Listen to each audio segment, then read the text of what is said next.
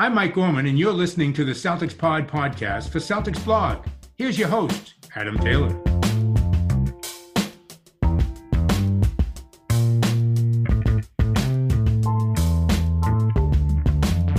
Yo, what's going on, Celtics fans? What's going on, Celtics blog world? Happy Wednesday. As usual, I'm your boy, Mr. Adam Taylor. As usual, I'm joined by Mr. Will Weir. As I always say, if you're watching on YouTube, you see it say Will Bond because that's what he'd be. He'd be Will Bond, the top of all this news. I'm just making it up as I go along. We got a lot to dive into. Uh, usually we have a little chat to see how we're doing. We had a quite a good chat before we started, so I think we can spare everybody's ears because there's a lot to unpack. Yeah, let let's uh let's get into it here, man. Let's uh some kind of breaking news, I guess. I mean, we are recording pretty much right after this news dropped, so I'll let you set it up. Yeah, I mean, it was like pretty much like 15 minutes after. So for anybody that hasn't seen it yet, I'm sure you will. It's going to get aggregated a ton. Um, Steve Bulpett recent, today at the time of recording, which is Tuesday at nearly 5 p.m. Eastern time. Steve Bulpett released an article basically saying that Jaylen Brown hasn't requested a trade, but is considering his future if the Celtics don't show improvements. Now, I've paraphrased that a bunch, so let me just kind of read it out and it won't be just the Celtics making a call on how to proceed. Multiple Celtic, multiple sources have told Heavy.com that absent the team getting its act together and playing more to its potential, Brown could be the one to acknowledge the mix isn't right and seek a move. Now, obviously, this is conjecture at this point. Nobody knows. I don't know. Will, do you know? I don't know. I wish I knew, but I don't know. Yeah, I don't know neither. Obviously, some people feel like they have the inside scoop. Bulpett's very well respected, so we can kind of believe that he's at least been told this information. I think he's definitely been told this information. We'll give credit where credit's due. Yeah. And I think for us, rather than kind of discussing the validity of these reports, because, you know, people everywhere are going to do that anyway, we can discuss what that would mean for Boston and what our thoughts are right now. So, where do you want to start and how would you like to start? I'll let you take the floor here. Yeah, man. I mean, uh, just real quick to, to talk about where, where the the article is coming from. Like Steve Bulpett worked for the Herald for Boston Herald for a long time, and you know now has transitioned to doing more national coverage, which ironically he's done mostly about the Celtics uh, since he's since he's made that transition fairly recently. So I do think that's a, a, little bit funny. But this, you know, Steve Bulpett is a guy that does have a reputation within Boston and has been connected to the organization for for a long time. Now, for the report itself, let's let's just start here. Like once you take a deep breath and you step back from the initial reaction of, you know, it probably feels like, oh, Jaylen Brown, if he hasn't asked for a trade, is about to ask for a trade or could ask for a trade. And really, if you take a step back, read the full article, it's it's a lot of logical steps that we've all been kind of talking about for a little bit of part of the reason why it feels like there's more urgency on figuring out the Jayson and Jaylen situation than just sitting back and saying, oh, there's still two years on the contract afterwards. Yeah. JT still has three more years after that. And so this just speaks to why there is a sense of urgency. I think for me, the, the most interesting thing is the timing of the article, right? You know, we're about just over a, a week away from from the trade deadline. And depending on the, you know, it's rumor season, right, Adam? So depending on which rumor and which day you're you're looking at, Twitter or looking up certain websites, some are going to tell you that the Celtics are buyers at the deadline, looking to find ways to to retool around the Jays for this season and obviously, you know, into the future. Others are going to tell you they're, you know, I don't want to say full on sellers, but they're looking to make room for Romeo, Nesmith, and Pritchard to get more playing time to see what they have, which, you know, based on the way this article is shaping out, that if the C's don't kind of pull themselves on track, it could lead to that doomsday scenario. That doesn't seem to line up. So it, it's just really interesting timing for me, and I think this is becoming a you know very quickly for Brad Stevens a very important trade deadline to set the tone of what is the path that the Celtics are taking. Are they retooling with win now and win in the next two to three years players, or are we taking a you know step back for the rest of the season to see what we actually have and develop some of these young guys and then kind of figure it out in the offseason, which you know, based on this report, maybe that timing doesn't work out. So that for me just is, is what stands out the most is that very quickly in the next week, we're kind of hitting a crossroads in Brad Stevens' first trade deadline as, as president of basketball operations. Another thing to note as well is this is going to be a staring contest between the two guys. So if say this was legitimate, and I'm going to keep saying was or is because I don't want to speak to the validity of something that is just going to remain, you know, probably very well sourced information, but it's still conjecture. So let's assume that this is correct. Well, then now Jaylen Brown's turning the heat up on Brad Stevens. He's saying like, "You make a move, or I'm going to make a move for you in the offseason. That's the that's like you know, the be all and end all. The the nuts and bolts of this is if Brown doesn't feel like this roster has achieved what it's potentially capable of or come close, then he's gonna he might be interested in looking elsewhere. So this is going to be where Brad Stevens either says, right, I'm going to give Jaylen everything he needs, or okay, Jaylen, that's fine. I'm going to do things the way I feel like doing them because this is what's going to help the team long term. And if you don't want to be here at the end of the year, that's fine too. We'll bring back a haul worth of assets or we'll replace you with another top player and we'll go from there. I don't, the last thing I want to see is like Brad's still new to this job too. So, and I understand he has a relationship with Jaylen from, you know, when they, when he was the coach and blah, blah, blah. But the last thing I want to see is somebody turning the heat up on him and kind of forcing his hand, which could potentially force him into a mistake. You know what I mean? Nobody, yeah. nobody acts rationally when the pressure's really ramped up. So I think that, that that's one of my biggest concerns. If, if this is true and say Jaylen's had that conversation with Brad, I wouldn't want Brad going out and making a deal, hoping that that deal's the right deal to kind of ease Jaylen Brown's concerns. Yeah, no, I, I think that's completely understandable. And the other part to me that that that it speaks to me about is, and you hope that this is kind of always, especially in the NBA where star players just have so much influence. The front office kind of has to be aligned with with the with the star players on their team and their vision. And so I think and, and like I said, I'm going to use I'm going to use I think in this scenario because I certainly don't know. As we talked about at the beginning, I don't know at all. But you know, I think once we get past next Thursday and we see what happens, you have to think that Jaylen and Jayson are hopefully, and maybe even Marcus Smart to a certain degree, are in step with whatever moves Brad Stevens decides to make. And that's whether or not it's, you know, there's another report of Josh Richardson you know, being in, uh, the Utah Jazz having interest in Josh Richardson from KOC on the Bill Simmons podcast. Brian Robb talked about that in an article today as well. You know, so if they're moving Richardson to move, you know, to give more opportunity for Romeo and they're moving Schroeder and making more space for Pritchard, if that's the main moves that are made and we try to stay under the tax and, and that's kind of all we do, you got to hope that, or, you know, as a fan or as someone that doesn't have that inside knowledge, that Stevens is aligning that vision with what the Jays are okay with and knowing that, you know, they're they're on the same page moving forward. So we I think we have to infer that type of stuff. But that's what I'm kind of looking at over the over the next week or so is, you know, is there alignment from what the star players are are hearing with Brad Stevens and what Brad Stevens is doing in comparison with the with the with the star players. Yeah, because that's how things break down real quick, right? You know, you say one thing, you do another. The trust isn't there. The relationship starts to crumble. I also think that you know the, the players need to be held to that level of accountability as well, though. Like if you agree to something and then it, it, it, takes longer than what you wish it did, or it goes south, but you were on board with making those moves at the beginning, then you kind of need to ride that wave too. So if Brad does say to Jaylen and Jayson, "Hey, I'm going to trade Schroeder. We're going to open up some minutes for Pritchard. I'm going to trade Jay Rich because we need to give Romeo these minutes because Romeo's been whatever when we've had him. We want to see what more's there." And then all of a sudden things go a little bit worse, then you need to know that Jaylen and Jayson are willing to be kind of accountable to that too. Like, hey, we agreed to this. We yeah. knew it was going to be a bit rougher. If one of them guys at the end of the season is like, I'm not happy with how that went. I want out. Well, then you know if you got to hold the players as accountable as what you would the front office in that scenario, assuming the alignment was there, right? Exactly. That's 100 percent because you know part of this article talks about the Celtics on track. And right now, you know, in their last 13, Celtics are 9 and 4.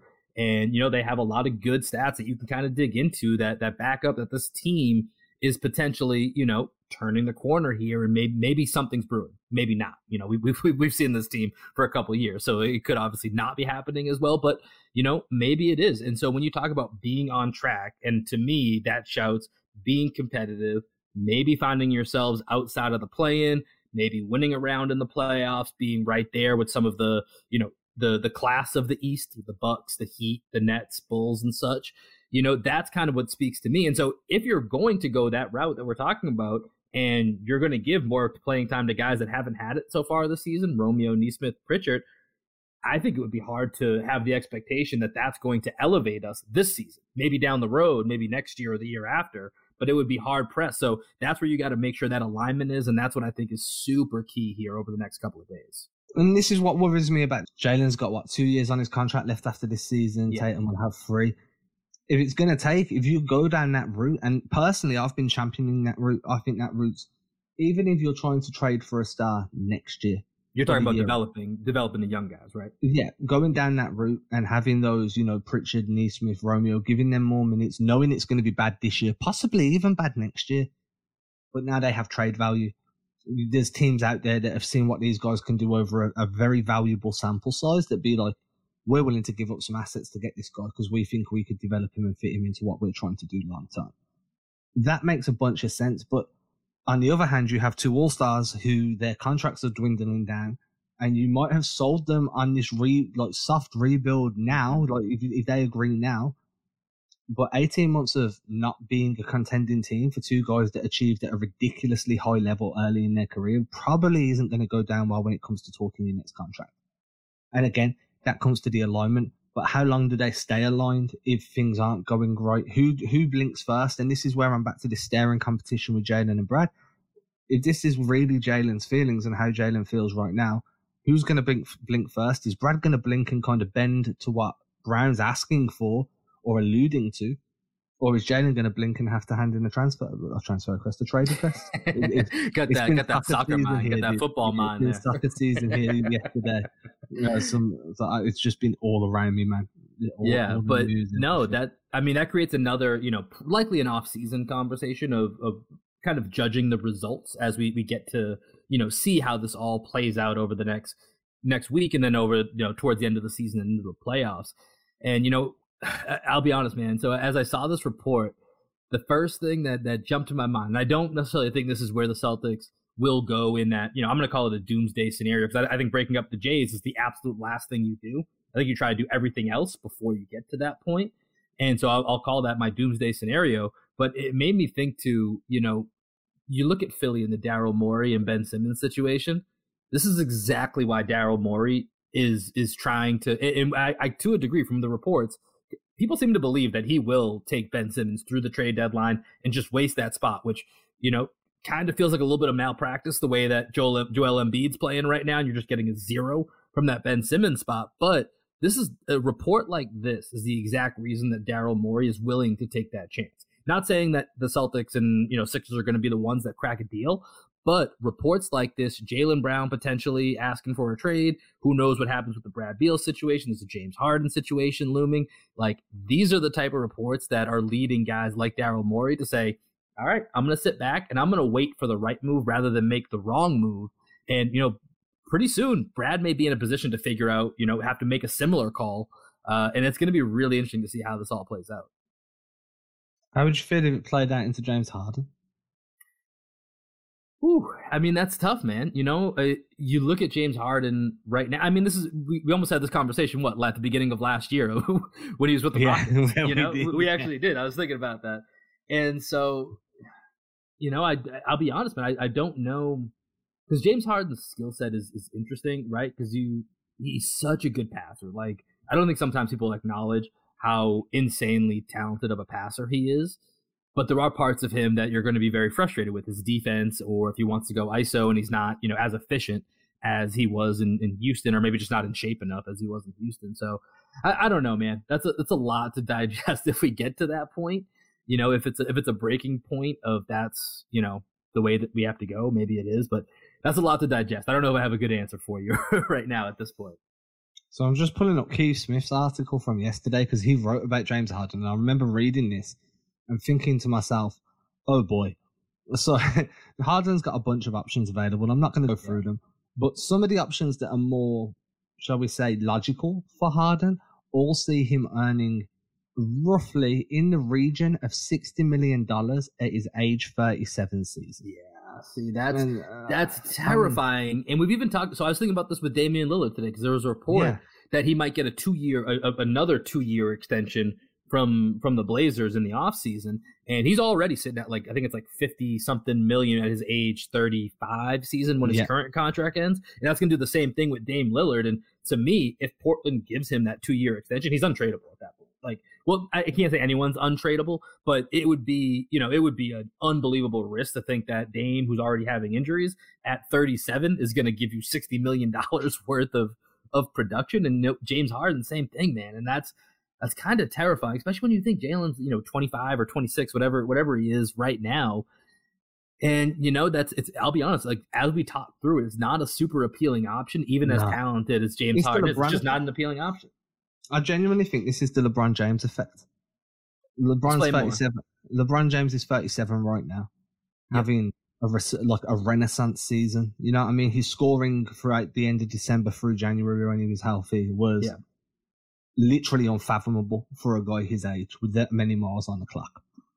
So teams are seeing that and like saying to themselves, well, yeah, LeBron's a specimen in terms of the way he takes care of his body, the level of professionalism he's had throughout his career. But there's some other guys in the league that are not, not on his level in terms of talent, but they're mightily talented. So mm-hmm. can we get the similar things from James Harden at 37? Would it be worth taking that risk on Damian Lillard until he's 37 because, you know, these guys aren't pure athleticism. Then, and this is the difference, right? As we shifted to a more skillful style of basketball, the, I'd say like the age cap has risen with it, right? Because when you're completely athletic, your your body starts to betray you in your early 30s. You know, that ba- that bounce you had, you lose an inch of vertical, maybe two. That burst you had, maybe you lose 0.3 seconds difference in how quickly you get off the mark. When it's skill based, and you look at guys like Chris Paul, you look at guys like LeBron, who was athletic but supremely talented. Mm-hmm. You can see there's a longevity there. Dirk was skill based, played long into his um, 30s. Um, who else was there? Vince Carter was very athletic but very skilled, played late. So I see these guys playing later into their career. Obviously, Vince Carter wasn't impactful in the last few years, but he was a great veteran presence. And maybe teams are looking at someone like Harden like, yo, you, you don't rely on speed. You rely on shiftiness. You rely on mm-hmm. the way you, you, you fake guys out with your head movements, your shoulder movements, your eyes. We could probably still get a ton out of you at age 37 but I don't think no one should be getting paid sixty million dollars at age thirty-seven for playing a sport because you're just nowhere near your prime anymore. Yeah, and I mean the cap is uh, you know eh, on on track to go up. I don't know how much that means. Sixty million will take up of your cap at that time. I can't. You know that's a Keith Smith question. We'll have to we'll have to get him in there for any type of you know capologist type questions. But it's yeah that dude that's a lot. I mean you think about the way most teams are are set up right now, where I feel like there's a lot of teams that kind of have really you look at it like you have three max to close to max salary spaces. You got about a mid range space, and then you have kind of, you know, maybe a mid level or two type contract. And the rest of your team, for most of these competing teams, unless they've got a little bit of luck, is going to be made up of guys on rookie deals and then guys on like vet minimum deals. Those are how majority of of the top teams are set up, with a handful of exceptions.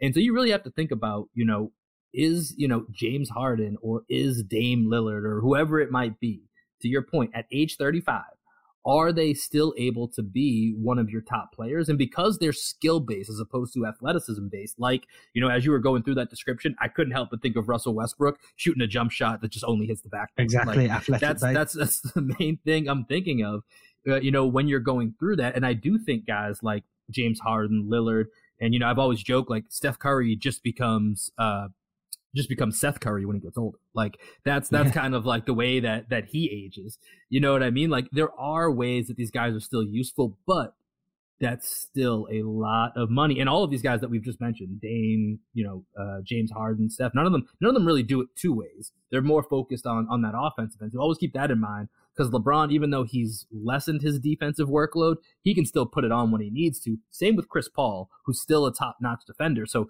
those are two things that keep those guys, I think, kind of in a separate class, but it, it's a lot to ask for. And so if you do get to that breaking point with Jaylen, man, it, it, it gets tough to find what is going to be the right answer. In my opinion, it wouldn't be one of these older guys. I think you want to search be, the league. Yeah I, I, yeah, I think you'd have to search, try to search the league for someone that's maybe equivalent to Jaylen's or, or closer to Jaylen's age, but maybe a better fit.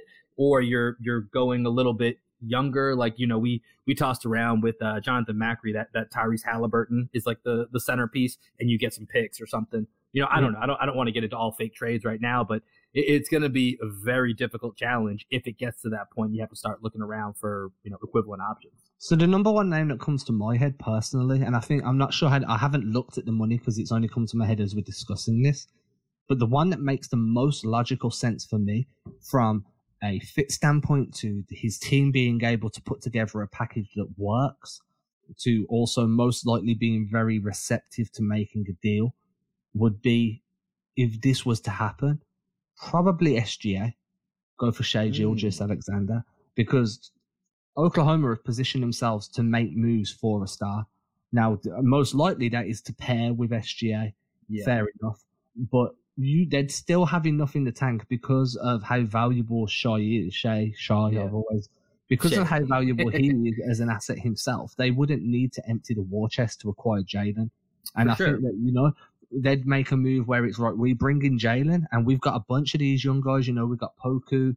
Um, I'm trying. I'm racking my brains. Who else? Oklahoma. They got Lu Dort over there. They've got um, uh, Giddey. Giddey's a big one. I love, Um, I love Giddey. I wanted yeah. him so bad last year. yeah, But I'm, I'm a they've big Lu Dort fan. That's my guy.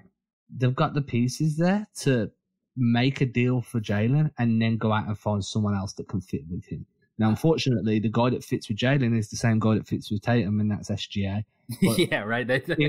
In my head, I'm like, yo, if you were going to trade Jaylen, bringing in a guard like Shy and then having Marcus Smart next to him at that two spot makes so much sense for me Yeah. in terms of ball distribution, adding length, defense. I mean, using that same example though, you know, the, like you said, he might pair very well with with SGA. Maybe they do unload the war chest and they open up, you know, a bunch of draft picks with Giddey and Lu Dort, and they find some salary filler. You know, maybe Mm. that's maybe maybe that's the other route that they go. You know, but OKC is in a, is in a pretty interesting spot that, you know, but I, I think for for just that particular deal, the one thing that would stick out to me is, you know, OKC has been burned before by by guys who have a little bit more financial freedom and flexibility to kind of to kind of jump ship and go elsewhere. So I, I- I think for them, they would only do that if they could pair SGA and JB and something clicks, and that's their their kind of two year window, and then they hope to you know re-sign JB. And once they have them under contract, they can obviously offer them more than the rest of the market. So that Of would course. kind of be kind of be their pull. But that's interesting. But that's but that's the type of thinking and discussions that you know with this article could be happening in the off season if you know whatever the Celtics getting on track as it states in the article, if that isn't met. And you know, like I said, they're you know in their last thirteen, uh, no, thir- what was it, nine and four in their last thirteen. You Yeah. know, maybe maybe things are getting on the right track. We don't know. I, I think there's some some holes in that nine and four where there's been some suspect opponents. You know, I want I wanted to throw on a little uh, Ben Affleck in Good Will Hunting. Suspect. Remember that? You know that scene when he pretends to be Matt Damon, when he pretends to be his lawyer. You're suspect. That's all I can think about during that. But you know, there's been Oh, some man. some some suspect uh, opponents during that stretch. So I think it's going to be really hard to tell over the next week or so if the right track is happening or if it's a little bit of scheduling quirk. But you know, it looks good, but competition does matter. Yeah, I mean, look, I've said this on this show. I've said it everywhere, really. You can only beat what's in front of you. Your job is to go and win a game, regardless of who's playing against you. That should be irrelevant. Whether it be a Jimmy Butler, Kyle Lowry, Bam Adebayo, Big Three Miami, or whether it be Miami without Jimmy and Kyle Lowry, your job remains the same. Get the W. Mm-hmm. I don't, as far as I'm concerned, that's all that matters. I understand people are like, yeah, well, it's easy to beat a team when two of their best players are missing. Yeah, it is. Of course it is. That's the point. So you take the W, you move on. Doesn't mean it's an easy game, you know, and then you, you're meant to beat the Kings. I get that. But we can't hold this team, like, be negative towards the team when they lose against full strength teams and then be negative, or when they beat full strength teams and be negative when they're beating teams that they're supposed to beat. The Yeah. ones you're supposed to win are how you build up your win totals and move up the, the rankings. That's how that works. You know what I mean? It's like saying, yeah, oh, no, I, I I totally agree with you. I, I think for me, I'm more speaking it to as like an evaluation standpoint because you have to make some pretty critical decisions in the next couple of days, Mhm. and you know, it, it's it's sometimes it's it's it's tough to say. I think for me, anyways, because you're right, you have to beat who's in front of you. But you know, you look at as we're recording, they play. They have remaining before the deadline the Hornets, the Pistons, the Magic, and then the Nets team. That I don't know if that game's in Boston or not. Definitely without KD, maybe without Kyrie. I'm not sure where that game's taking place with with part time Irving. So, you know, you got a couple of games that are, you know, that are certainly winnable. And so let's say they, you know, you end up in your last couple, you know, 12 and, and five or, or whatever that, that equates to. Like that's, that's great. But it's also trying to balance, you know, is this real? Because a lot of the teams that we're playing are not full up to, you know, up to full, um, what's the word? Full power capabilities. Full yeah, capabilities. Yeah. There you go. That's that's better. Full capabilities. And so while you absolutely have to beat the teams in front of you, you got to take the wins as you get them. And in that last 13, the Celtics are first in defensive rating in the NBA and first in net rating overall. Like you also have to kind of think of this through the lens of does that mean well this is back to the Brad Stevens question. Where which which which path are we taking? Are we buying in now to to go all in and retool around the Jays or are we taking that step back and we're going to let the young guys play a little bit more? And so I don't know how much these last this last set of games influences that. So my outlook is like, while I completely agree, it's very hard to get a read on a team because this team because they're not playing against elite competition that are healthy, and that's fair. You know, the Chicago game was another example of playing yeah. against a team that's meant to be elite, missing some of its core pieces. But the NBA is very much a momentum based league teams kind of get on a run, and that run can take you through an entire month. It can last like you know five weeks, six weeks. If you look at the Phoenix Suns run earlier in the season, that went on for a ridiculous amount of games. They're um, on another one right now too. You know what I mean? They go on heaters, dude. You look at the Warriors; it's the same thing. And sometimes you just need those wins against whoever, however, to build that momentum, and that can carry you through some of these tougher games. The problem is, as you say, they don't really the Celtics don't have the luxury of waiting for that to happen anymore. They needed that momentum to really test themselves against the best teams in the league while trying to figure stuff out so they knew where they were at. Now you've got what nine days left to make a decision. Mm-hmm. It, it's not the ideal scenario because even if you win your next few games on the bounce, as you said, it's not the creme de la creme of what the NBA has to offer. And you just don't know how they're going to fare. But at the same time, coming into this season, I never expected the team to be a championship contender. I was I, I came into the season like, yo, if they get a second round exit, I'm going to be content because yeah. I never saw this team constructed to be anything more than that. So now being under the mentality of, oh, well, they need to know because they need to make a move to put them over the top. I think that's kind of, for me personally, I'm like, now nah, I don't want no piece of that. But, but do they need to make a move to even get to the second round of the playoffs? That's a question that I think is genuinely fair to ask. Yeah, and I think that gets back to how we started this whole conversation with this article. What does the Celtics being on track mean from Brad Stevens to the Jays? Like, are they aligned on what being on track mean? Does that mean us being on track is getting to a competitive second round, you know, of the playoffs? And I know, of course, to them the goal is to win the championship, but you know, being realistic, you know, for you and I, Adam, we can say we would we don't expect that like for us getting to that second round of the playoffs would be a great season especially the way that it's gone thus far where it's been so inconsistent and up and down. But you know what does that on track mean? Because that's what you have to figure out is when you end this season if you're brad stevens in the front office and if you're jaylen brown and jayson tatum are you aligned about being on track? Because if even one part of that is not you know together on it that's where we end up where this conversation has mostly taken place in that theoretical okay then what do we do now if Jaylen then decides to ask out or Brad decides, hey, listen, like I don't think we're on track. Maybe you guys do. I don't think we are. I'm to make a change because that's the other part. Is is just saying that you know Stevens won't make this decision alone. Jaylen is someone that you have to consider about being aligned in this entire situation as well. And then you have to wonder what kind of message that sends to to Tatum. You have to ask yourself, like, yo, if JB does ask out, how does Tatum feel about that? Is Tatum like, okay, cool, thanks for everything, JB. I'm the face of this team and I'm going to remain here because I'm happy? Or is Tatum going to be like, hang on, if JB's leaving, should I really be reconsidering my future in, in this team and in this city too? And you just don't know how those conversations yeah. are going down. Like for me, I think Tatum's one of these guys where I see him in my head. I'm like, if he ever leaves, it's going to be after a championship. That's how I see it too, man. I I, yeah. I, I, I mean I see championship for JT and JB. Like I don't like it's most NBA teams would say, "Oh wait, no, let's let's just take away names. And let's just say you have you know two wings that are under the age of 25 both have been all stars one's been all nba they average you know 24 plus points. Defend both defend and you know defensive studs offensive studs almost every team is signing up for that except for like maybe you know two or three that are already at the top like everyone else is signing up for that as a package to begin with so i mean it's hard not to think of championship when you think of jb and jt and you look at the way that the, the league the way that the way that basketball is played within the league right now. Do you ever think that maybe like the constant media attention of can these guys play together? Like for like all the that narrative, that rhetoric of Jaylen Brown's a third, and I mean I'm guilty of saying some of these things yeah. too. I don't class myself as that type of media, like, but you know I'm just as guilty of saying these things. But you know the rhetoric of Jaylen Brown's a third, a third guy in a road championship rotation, not a second.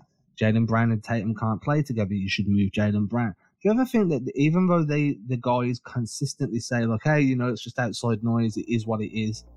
When it comes to Brown making a decision like this, maybe part of it is because he believes he can be the man. You yeah, know what I mean? I mean, he I think that's entirely where he's the guy.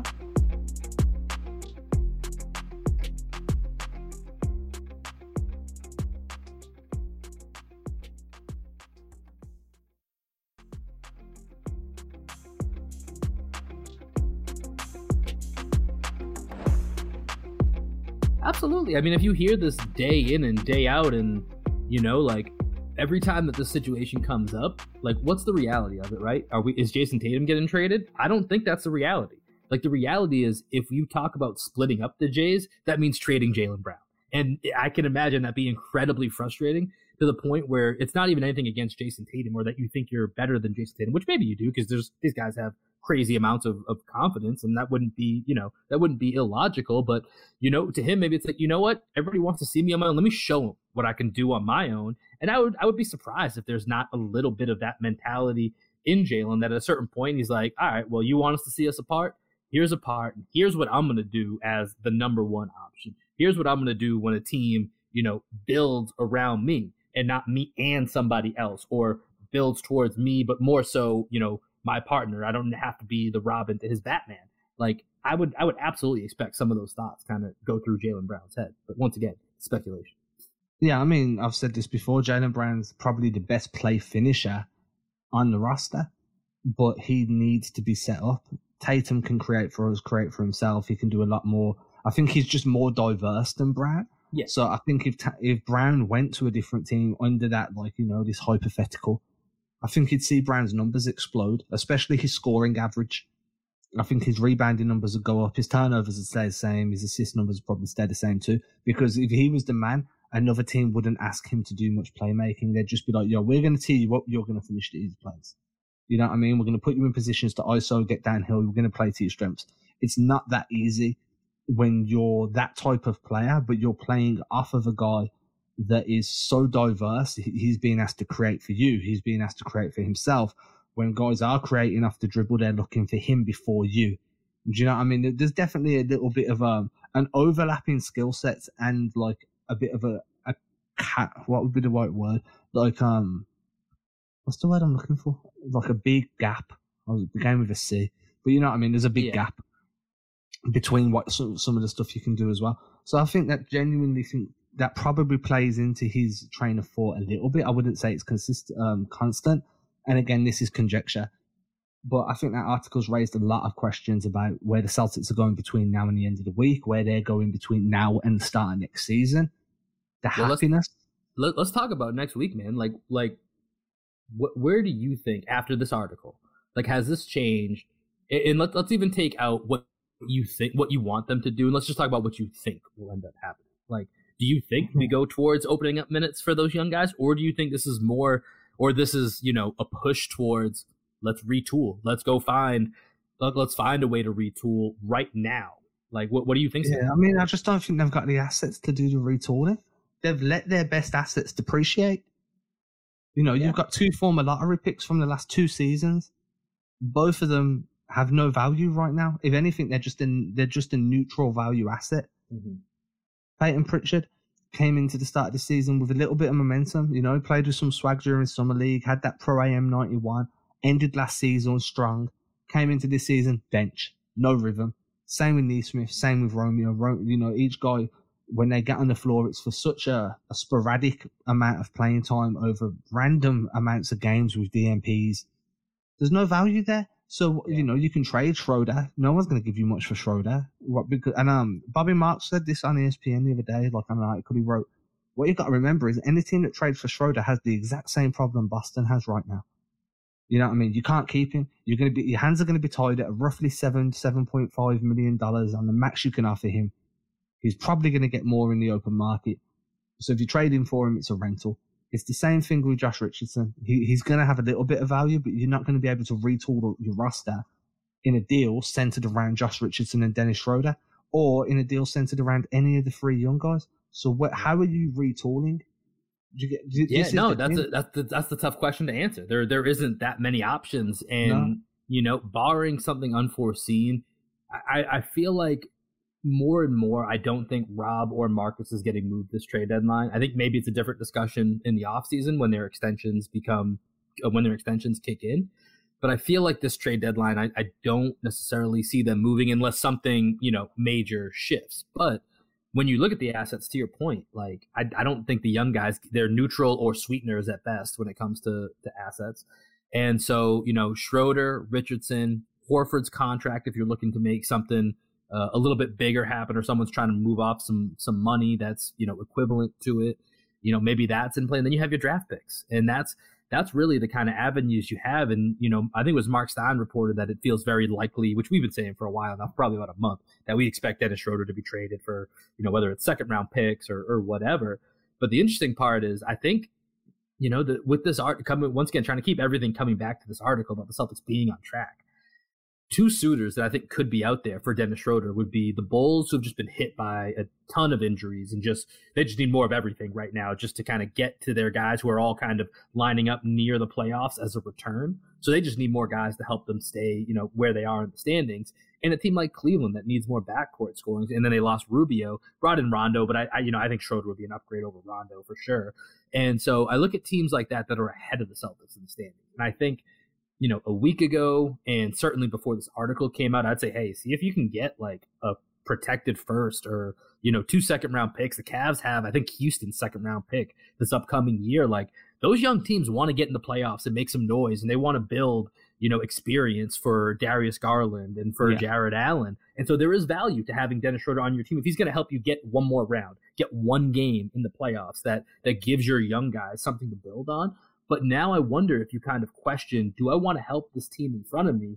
If it's important for my star players to know that we're on track, I don't want to give them a guy that helps them either get a better seed or if we match up with them in the playoffs, you know, Dennis Schroeder can be a wild ride, but we've seen it throughout the season. He can give you a game where you're like, dang, that was a Dennis Schroeder game. They won that game because Dennis Schroeder had 30 points and was super efficient for, you know, for that night.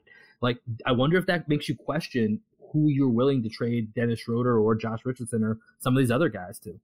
Yeah, it definitely does. I think, especially when, like, I think if the Celtics are like third or fourth seed at the time of making that trade, it bothers them less, right? Mm-hmm. Because don't forget, you're going to meet these teams again before the playoffs as well. And what happens if you're fighting for seeding? What happens if you're fighting to get out of the play And then you come up against one of those guys you traded, and they're the guy that, like, you know, consigned you to having to go into the plane or was the reason exactly. you missed out on the playoffs. But the, these narratives happen across every sport all the time. So it's not something that's like illogical or nonsensical. They happen consistently. So I can understand there being a reluctance to trade with a team like Cleveland. However, like you said, you need to free up that playing time to start rebuilding the value of some of these younger guys. And while Cleveland are definitely ahead of schedule, I still don't like, and I think they're they're really fun. You know, Mobley's excellent. Yeah. Garland had a huge jump this year. They're really fun to watch. I don't think Schroeder does much in terms of if you ha- if you met them in the playing in the playoffs. See now, if you meet them in the playing, you worry because, like you said, a Schroeder game is the difference between you winning in the playing and losing. Mm-hmm. You meet them in the playoffs, I'm not too worried. You know, Schroeder might have a game, winning one game. You've got another six that you can go out and win. Yeah, fine. But the concern there is, hey, we're hovering around playing tournament seeding right now if we give it to Cleveland and then we end up play, playing Cleveland in the plane and losing because of Schroeder, the optics on that just aren't great. right? So it, and, it is it's tough, man. It really and, and back to you know being on track, like it's gonna feel a lot more on track if you're not in the play-in two years in a row. You know, if you get like that sixth seed and seventh seed, there's not a huge difference once you you finalize the standings. Yeah. But avoiding that play-in versus being in that play-in two years in a row feels like a massive difference as far as you know trending or tracking towards expectations and where you know a, a team with two all-star caliber guys should be and so just that feeling alone to me you know to all the points that you're making that could be nerve-wracking if giving a team ahead of us a guy that helps them even get one game in the standings or one game you know difference in a series or in a play-in style you know event that that could end up mattering quite a bit. And so i think it's another interesting wrinkle that brad stevens has to consider when you know like of, of course we like i feel like dennis schroeder needs to be moved for multiple reasons but you know is getting those two sec the a second round pick for him and then going from maybe the sixth to the seventh seed because he can provide value to a team ahead of you like you have to consider that as part of as part of a deal if you make one yeah, it's for me. I think you know the Mavericks make a ton of sense. The Jazz make a bit of sense. Oh yeah, I mean, there's other Uh, trades out there. I'm just saying those are suitors that I Mhm. think, in my mind, make a little bit of sense that I would have had no problem making that deal with a, a week or two ago. question. Yeah, yeah. exactly. Yeah. It's tough, man. And then it's the same with what do you want your return to be? Like no one would have had a problem with a second or two seconds coming back for Schroeder. Now they might feel like they need a piece back. Like do you, you know what I mean? Do you try and get a deal to swap Schroeder plus something else for a Tyus Jones? Or I would, you- I'd you- love Tyus Jones. you try and do something small like that that just increases your your cohesion around the fringes of the team? Do you know what I mean? yeah. Uh, do you know if Tyus is on an expiring contract? We don't need to get too far in the. I know you're yeah, throwing that name out expiring there. at the end of the season. Let me have a look. Yeah. But it's the same thing, right? Like you'd much, you'd, I'd feel much better about chances of retaining someone like Tyus Jones. For than sure. One hundred percent, and that seems to be a guy that you would want in a you know backup point guard role. Which I, I mean, maybe the Grizzlies would wouldn't wouldn't move on that, but yeah, that's the other point of this is like It's now instead of the of the yeah, instead of just being cool with that draft pick, and especially if it's not a first round pick, you know, are are you okay with just those a second round or two second rounds or whatever it is now? Do you need that player to come back, and or do you try and find a team that you know maybe you can put Schroeder with Josh Richardson, who's you know teams have interest in, and, maybe you can you can use the two of them to get one piece back that that makes a difference in the short term and long term. I don't know, but there's a there's a lot of tough decisions that are coming up here, man, and I'm I'm fascinated to see which path Brad's going to take because these next nine days are going to say a lot about the conversations that we're probably going to have to have in the off season that pertain to exactly what this article was that came out today. Yeah, and I'm very curious to see if the Celtics stand pat or make very small moves and they don't improve the way that you know this article kind of says that Jaden's expected them to. I'm very curious to see what the outcome is. 'Cause I I don't want to get to that point, but at the same time, I understand that that point might be like Thanos, which is inevitable. So we'll Oh, leave it God. there. Dude, I, uh, that, I don't even like the visual you gave me on that one. There's that I'm, snap. I'm, I'm imagining uh, Jaylen Brown sitting in like the in like the ash, just just chucking the pebbles. Yeah. The end, it always came back to me. I am inevitable. and then the snap is him requesting a trade. oh man, I hope that bit goes viral. Make that go viral, listeners. Okay, everybody. If you've enjoyed the show, please make sure to leave that five star review. You can do so on Spotify or on Apple. If you listen on an Apple device, make sure you scroll down, write something nice. We always like to read nice things, makes us all smile. If you're using a device that doesn't, uh, like you're not on, if you're not listening on Apple, maybe you're listening on Spotify, maybe you're listening on Stitcher or Pocket Casts or however ever many other podcast aggregating things people use these days. If they don't let you leave written reviews, my boy Will here is going to tell you what you need to do. Make sure you're talking to your inside sources. Talk to your plugs. Talk to your connects. Let them know Celtics Blog Podcast is the way is the place to be for all things Celtics. With myself, Will Weir, our guy Greg Menakis, and of course your host, the one and only Adam Taylor. Collectively, we are the three man weave. Tune in, check us out, leave a rating. Have a good one, everybody. Ain't disrespecting you haters. I ain't sweating your opinion. Y'all been testing my patience. Never did it for a check. I've been impressed with the fame famous. Just rather be creative than stressing my wages ageless. Every time I lay a verse down, one play at a time, keep it moving like a first down. And at the end of the day, I can say that I made this. MJ never made it to the majors, still he chased greatness. Expected that he might fail, and I might too. I might never get to pop champagne, celebrating with the crew. This ain't everything I am, it's something that I do.